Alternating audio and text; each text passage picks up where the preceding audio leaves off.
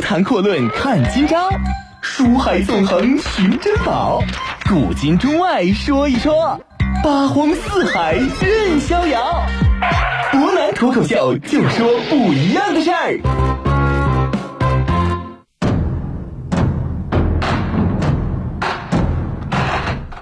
听众朋友，大家晚上好，欢迎您收听今天的博南脱口秀。今天呢，我们接着讲一讲吕蒙、吕子明的故事。昨天我们提到呢，吕蒙这个人的战略思维，你可以说他是属于鹰派的。鲁肃呢，虽然不能说他全部都是鸽派，但是至少他所希望的是孙刘同盟，而且他始终跟孙权去强调一点：孙刘同盟是现在天下时代对付曹操最有力的武器。同样呢，可以说东吴能够安全存在，跟孙吴联盟是有很大的关系的。吕蒙则认为啊，孙刘这两家呢联盟确实不错，但是有一个问题，这个联盟是特别脆弱的。首先，关羽对东吴这边的态度一直以来就不怎么着啊，而且只要条件允许，吕蒙始终认为刘备一定会想办法对东吴下黑手的。东吴想要真正的防患于未然，最主要的一点就是把整个荆州给拿下，然后把从汉口到建业一带的长江防线全部都纳入到东吴的势力版图之内，摆脱时时刻刻存在的关羽对于整个荆州在长江上游的一个威胁。说俗点，这就是把整个战争的主动权掌握在自己手里边。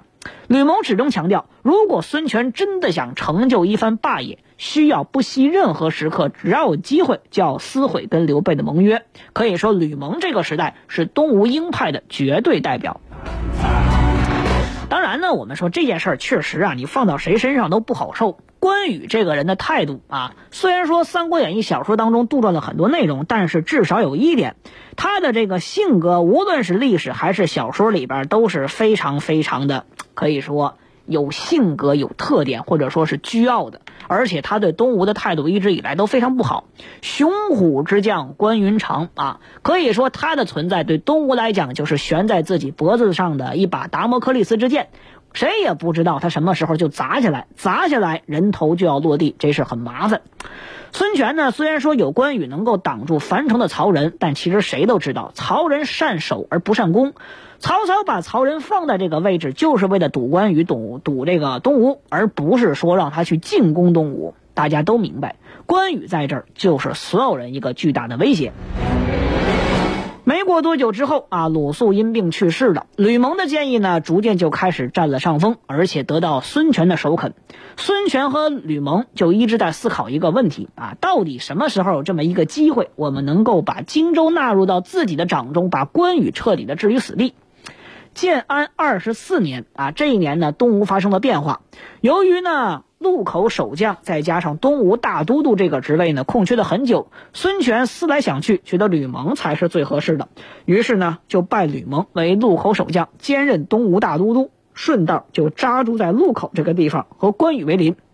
这一年秋天啊，关羽进击樊城，水淹七军啊，斩杀庞德，俘虏的于禁，把整个曹魏的精锐北方七支大军打得惨败。我们说这一下，关羽真正称得起是威震华夏。都知道关云长武艺高超，但是他领兵作战也相当有一手。这一点可以说把君臣啊，东吴这边是君臣吓得不轻。再加上关羽非常非常的看不起东吴君臣。不过大家也都知道，关羽唯独担心的东吴两个人，一个是甘宁，一个是吕蒙。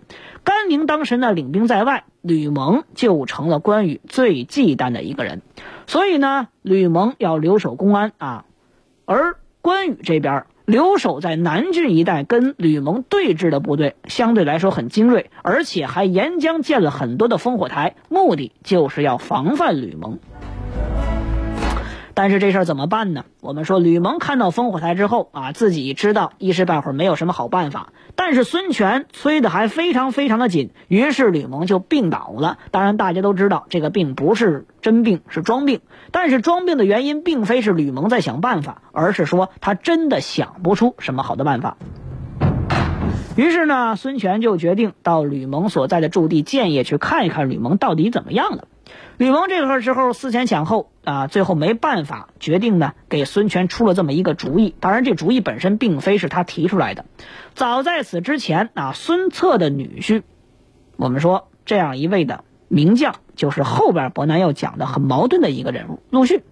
陆逊呢，专门拜访了一下吕蒙，他知道吕蒙害的什么病，知道吕蒙为什么事而担心。他告诉吕蒙，如果想让关羽啊放松警惕，其实很简单，他怕的不就是吕将军你吗？只要你从路口守将兼任大都督这个位置撤开，换一个没有什么水平的人，然后你在实际上掌握大都督的权力，等关羽把兵一调走，你进击荆州啊，荆襄九郡唾手可得。吕蒙琢磨琢磨，认为这话很有意思，于是呢，趁着孙权来看病这个机会，他告诉他：“我们这个时候呢，要换上一个什么将领？不能是我，不能是有资历的甘宁、韩当都不行，要换上一个没有什么声名，但是意思深远、很有水平的人物。比如说，资历和名气比他小的很多很多的年轻一派将领陆逊，到路口担任路口守将。”孙权呢，琢磨一通，觉得这个计策非常好。陆逊这个人啊，我们说很会装。到了路口当了守将之后，人家专门给关羽写了一封信。这封信的措辞呢，特别特别的，这不叫谦虚啊，这叫谦卑呀。说以后呢，对付曹魏啊，一定要仰仗您同盟军关老爷子的威风。您呢，这一次水淹七军啊，斩杀庞德，俘虏于禁，把整个的天下都给镇住了。尤其是吓得曹操老贼连觉都睡不好。据我方探报所说，曹操这一次都想迁都了，可见您的威风有多大。我们东吴能够存在，也就指望您了。就希望您一路北上，直达樊城，打完樊城再倒到许昌，把曹操的脑袋啊取下来，以昭示天下，告诉我们大家，我们要兴复汉室，诛杀曹贼。这重任就交给您和您哥哥汉中王了。关羽这人毛病就这样，特别喜欢别人吹捧他。但是我们说，这一个人喜欢什么，马上他就会变成他的弱点，他就要怕什么。这一下呢，骄傲自满的关羽彻底上了天。果然，啊，听说年轻的陆逊来了之后，彻底的放了心，顺道跟这个陆逊的来使说了一句话，说：“仲谋啊，短浅意思，意思就是说呢，仲谋啊，孙权呐，你怎么能这么年轻，这么想不开事呢？你怎么就能把一个没有什么资历的人放到路口这个地方呢？”于是他很高兴，就收下了陆逊送给他的这些贵重礼物，顺道把荆州的精兵全都给撤走了。我们说呢，南郡啊一半的地方，公安全郡都已经很放松了。而这一刻呢，吕蒙已经等待很久，可以说他正磨刀霍霍向关羽，或者说磨刀霍霍向荆州，就等着这一刻呢。孙权一声令下，以吕蒙为先锋，甘宁、周泰为副将，再加上其他八员上将，领精兵三万。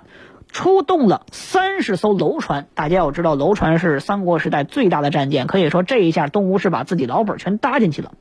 楼船，然后假扮成商船的样子，把精兵都放在这个船舱之内，在甲板上摇橹，然后所有人穿上白衣服。大家都知道，古代商人，尤其是三国时代呀，这个穿白衣服代表自己是做生意的。于是呢，这群人就假扮成商人，向着长江沿江陵一带进发。然后呢，这一路上所有人啊都以为这群就是一群来避风的商人，然后他们再用手中的酒肉和财物把沿江烽火台的站岗军士贿赂一个遍，大家都放松警惕了。结果所有人都没想到，吕蒙只花了一点小钱，用了几个晚上时间，把沿江的烽火台全都拿下。这就是历史上非常著名的吕子蒙白衣渡江。等到吴军啊到达南郡的一带的时候啊，蜀军呢这时候应该叫蜀军了，已经是浑然不觉。大军突然兵临城下，大家可以说是措手不及呀。这个时候我们说，啊，应该说后来的国舅啊，现在汉中王的亲小舅子糜芳啊，包括傅士仁这哥俩呢，吓个半死，全部投降了。到此为止，随着南郡公安一带落入东吴的手中啊，吕子蒙白衣渡江算是彻底完成。这已经是历史上非常著名，同样也是兵法当中非常有讲究的一次战役。吕蒙在占领南郡之后呢，把关羽的手下全都抓住了，但是并没有动任何人，而且呢后加抚慰，同时下令不得骚扰任何荆州的百姓，不得擅取民间财物，纪律之严明，秋毫之无犯，封存了苦赋，可以说让所有人的人心都开始转向东吴了。前线的关羽这时候日子不好过啊，因为后方缺粮，再加上军中谣言不断，有谣言说吕蒙已经夜袭了荆州，再加上曹魏大军，尤其是自己老朋友徐晃的到来啊，前方不太好打。听说后方失守之后，赶紧就撤军回援。途中呢，也多次派人和吕蒙联络，指责东吴，尤其是指责吕蒙背约。我们说关羽啊，这封信就不该写，这个人也不该派。吕蒙呢，可以说非常完美的利用了关羽的这个使者。他很热情地接待了使者，并且把他接到城中到处转一转，到将士家中去慰问一下。大家都说呢，得到了吕蒙吕都督的厚待，而且没有人啊受罪。不说受罪，大家日子过得更好了。使者呢，在接受厚礼、赴宴、饱餐一顿之后，回到关羽军中。将士们知道家中不但没事儿而且呢待遇比关公在的时候还好，顿时军心大散，斗志全无。我们说吕蒙这个人，一开始他就是一个白刀子进红刀子出的粗人，或者说古惑仔儿。而现在为止，吕蒙已经完全不一样，人家是一位真正的智将啊！攻心之战，我们说攻城野战，攻城为下，心战为上。吕蒙把这一套玩的可以说非常溜。关羽的这个部众啊，往荆州走一路，他就跑一路。等到关公啊，终于到荆州外围的时候，已经基本上没什么人了。无奈之下，关羽只能是往麦城去败走。最终呢，跟在身边的将士，据历史记载，只剩下二百来人啊。最终呢，败走麦城，本来想走一条道啊，直接奔到汉中去。吴军果然算好关羽夜走临掬，最终父子被擒，双双被杀。可以说到此为止，这场由吕蒙、吕子明所总导演的东吴擒拿关羽。一举拿下荆州的大戏到此就算是落下帷幕。吕蒙呢医好了东吴多年以来的一块心病啊，这场战争可以说完全突出了吕蒙极其杰出的指挥才华，达到他人生辉煌的顶峰。孙权就说啊：“我有周公瑾，公瑾使我一块，乃是什么呢？赤壁之战。我有鲁子敬，鲁肃使我一块，乃是结成孙刘联盟。但是二者皆有一短，便是让出荆州。”唯独吕子蒙完成二人所不能成之事，拿我荆州，使我快慰。可惜的是，我们说啊，当然小说当中吕蒙这个死法是比较诡异的，历史上并不是如此。但是吕蒙其实和周瑜是比较相似的，因为常年在军中啊，自己呢得了一些病症，到现在为止也没查明这个病是什么。有人怀疑很可能是食道癌或者胃癌之类的，因为饮食非常的不正常。吕蒙在自己四十二岁的黄金年龄病倒了，就在这一年自己去世了。可以说，吕蒙之死呢，对于东吴集团来说是极其巨大的损失。孙权呢，也哭得一塌糊涂，但也只能看着一代将星无可奈何就此陨落。四十二年啊，吕蒙呢，从一个只懂打打杀杀的汉子，变成了一个运筹帷幄之中决胜千里之外的智将。我们说这说明什么？在时代的机遇，最主要的一点，除了说找机会之外，还要学会自强不息、积极向上。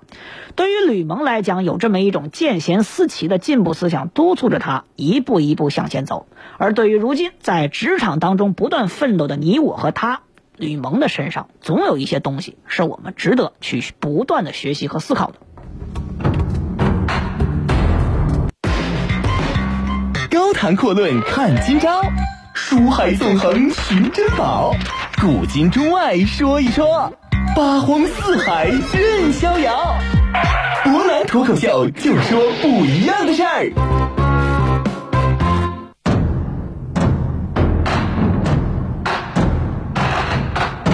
各位欢迎回来啊！之前呢，博南就讲过，我们要讲一位江东的年轻的将领。这一位将领的职业生涯呢，可以说贯穿了东吴建立之初，再到东吴后来覆灭之前。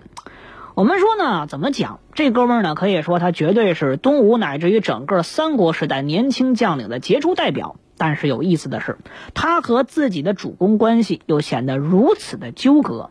我们说这一位就是著名的陆逊，陆伯言。陆逊和孙权之间的纠葛啊，我们说《三国演义》小说当中压根儿就没提。很多人都认为陆逊和孙权之间的关系是非常和睦的，事实恰恰相反。他和孙权之间的恩怨情仇可以说从他二十岁，公元的二百零三年开始，一直到他六十二岁去世的时候结束。两个人可以说有长达近四十年的恩怨情仇，主要是体现了一个当时最大的社会矛盾。士族和寒门之间的不和，除此之外呢，还有著名的所谓本地人和外地人之间的矛盾和问题。其实从这些矛盾和问题里边，包括波南之间一直在讲啊，东吴帝国的这个政权体制跟啊季汉，也就是蜀汉，包括曹魏是非常不一样的。从这一点呢，我们也能够看出来东吴史的一个脉络。这两组矛盾不简简单单是在三国时代发挥作用，在之后的魏晋，尤其是东晋和南朝、北朝之前的时代，我们说这都是非常重要的政治因素。陆逊呢是三国时代东吴最杰出的名将，要知道没有之一。吕蒙和周瑜，包括鲁肃固然不错，但是我们说，东吴啊四大都督周瑜、鲁肃、吕蒙这哥仨都没有活到真正意义上的三国时代，并不是说他们哥仨不如陆逊，而是陆逊所生活的时代恰恰就是三国时代，季汉啊刘备、汉昭烈皇帝。然后就是曹丕、魏文帝，再加上孙权，这哥仨才是真正的三帝国时代。陆逊呢，本身出自吴郡四姓顾陆朱张之一的陆氏家族，而且人家出生就是在本家还是族长之位的世袭。他的一生呢，见证了以东吴四郡四姓为代表的江东大族从武力豪族向文化氏族上转化的一个过程。陆逊小的时候呢，就非常聪明，人长得又帅啊，面如冠玉。要知道，这个和周瑜啊，包括赵云是不一样。赵云和周瑜长得帅不假，很壮实是真，唯独陆逊生的是身材颀长，很瘦溜，而且长得确实很帅。人家是三国时代最主要的一个大帅哥，这点没有问题。人家小的时候呢，特别的好学，精通儒学。一开始呢，人家就是一个治儒学的经师。不过，由于家里边是大族，祖上呢私传下来很多的兵法，尤其是非常著名，这是野史记载，传说当中的司马法，就是司马壤居的这个兵法，据说就私藏在陆逊的家中。也就因为这个原因，他又是一个能征善战的名将，可谓是江南士族当中最为出类拔萃的人物。他的身上所体现的是南方士族巅峰时代的精气神儿，但是他的家族。跟孙权的孙氏家族又是怎么样的一个矛盾？他为什么一生戎马为东吴效力，最终又被孙权活活给逼死，或者说气死了呢？明天开始，我们讲一讲东吴时代的青年传奇陆逊的人生。